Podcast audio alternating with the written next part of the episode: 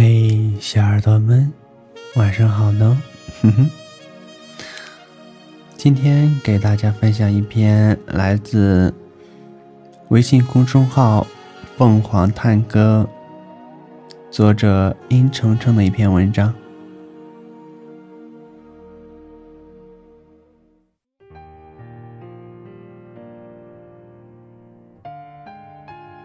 文章的名字叫做。总以为风花雪月才是景，到头来柴米油盐皆是诗。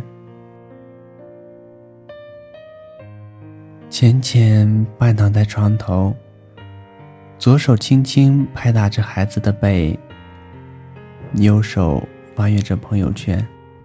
他的视线停在了两张图配文的动态上。一张是隔空对饮的高脚杯，一张是煎至五分熟的葱花牛排。配文是这样写的：“总以为风花雪月才是景，到头来柴米油盐皆是诗。”他就这样盯着这条动态，从图片看到文字，从文字看到自己的曾经和现在。开始愣神，直到躺在孩子左侧的于先生唤他，让他早点睡，他这才回过神来，轻声道：“你先睡吧。”不知道是不是触景生情，浅浅起身出了卧室，开了一瓶红酒，带着些许寂寞，缓步走到阳台。一个人蜷缩在双人吊篮里，俯视着落地窗外的斑驳陆离，放空自己的大脑，一口接一口的抿酒，直到稍稍有些醉意，他才放下酒杯，环视着周边一切被包裹在夜色里的事物，忽然觉得物是人非。感情终归于平淡而厚重。他还记得第一次来到这个家的时候，于先生在阳台上给他制造了所有渴望爱情的女孩子都憧憬的梦幻场景。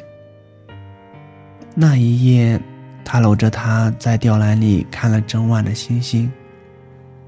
幸福的两个人都舍不得睡着。他是个漫画家，每天除了写写画画就是爱他。他是加速器的继承者，每天东奔西走，每次都是挤时间回来看他。他被他金屋藏娇很多年，最终奉子成婚。于先生的父母本来不赞成他们的婚事。于先生以娶浅浅为前提接手家族事业，于老爷子拗不过他，最后只好同意。他们的婚姻是于先生牺牲自己的理想换来的。他本可以不接手家族事业，但为了浅浅肚子里的孩子，他放弃了自己的理想。选择都是要付出代价的。他们争取了相守，却因此更加少了陪伴。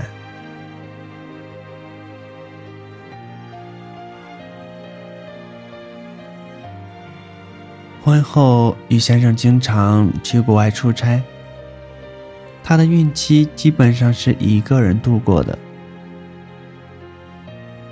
在他眼前出现最多的人就是保姆。整晚整晚的独守空房，让他有些心灰意冷。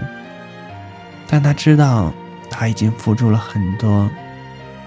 浅浅是个孤儿，没有任何家世背景，无法给余家带来任何的经济利益，这一点他心知肚明。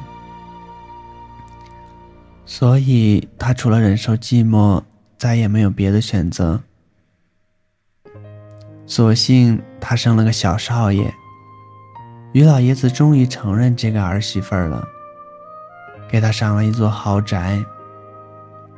他的心终于踏实了一些，至少在于家有那么点儿名正言顺的意思了。后来，他因为缺少于先生的陪伴，得了很严重的产后抑郁症。确诊以后，儿子交由于母带。于先生得知消息后，回家看他的那一夜。浅浅蜷缩在他的怀里，嚎啕大哭。这让于先生微微有些吃惊，轻轻抚摸着他的头，柔声问：“选择我，你有没有后悔？”浅浅哽咽的说：“我只是想你多陪陪我。”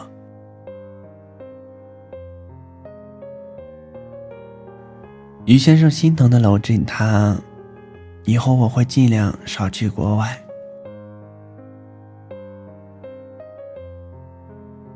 浅浅是一个喜欢胡思乱想却又不善言辞的姑娘，她深知这个男人就是她唯一的依赖。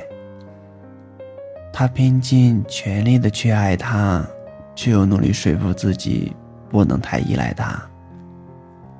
他害怕感情的天平一旦失衡，他就会崩溃。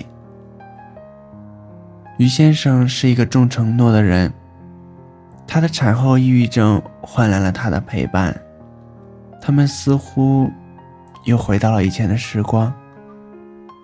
他突然爱上了烹饪，享受美食的花式摆盘，更享受自己做的食物能让于先生。眼前一亮的感觉。后来，他逐渐明白，婚姻和恋爱毕竟不同，陪伴不用太多，刚刚好就好。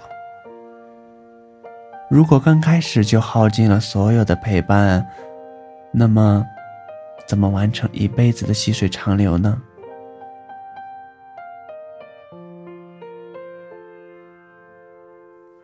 浅浅忽然觉得有些凉意，起身回到卧室，看到身旁已经熟睡的男人和孩子，不觉莞尔。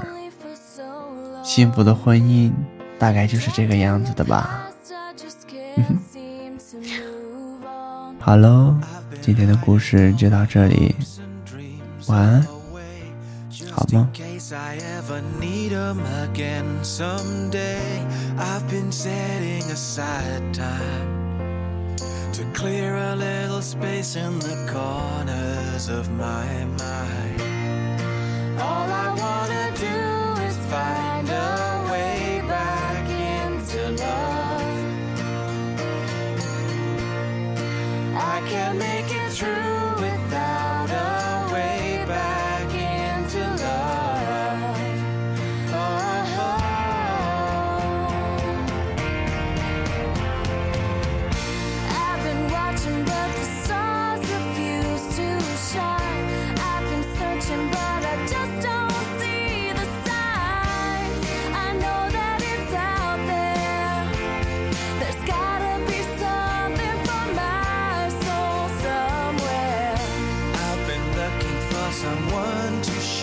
some light, not somebody just to get me through the night.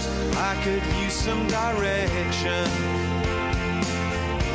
and I'm open to your suggestions. All I want.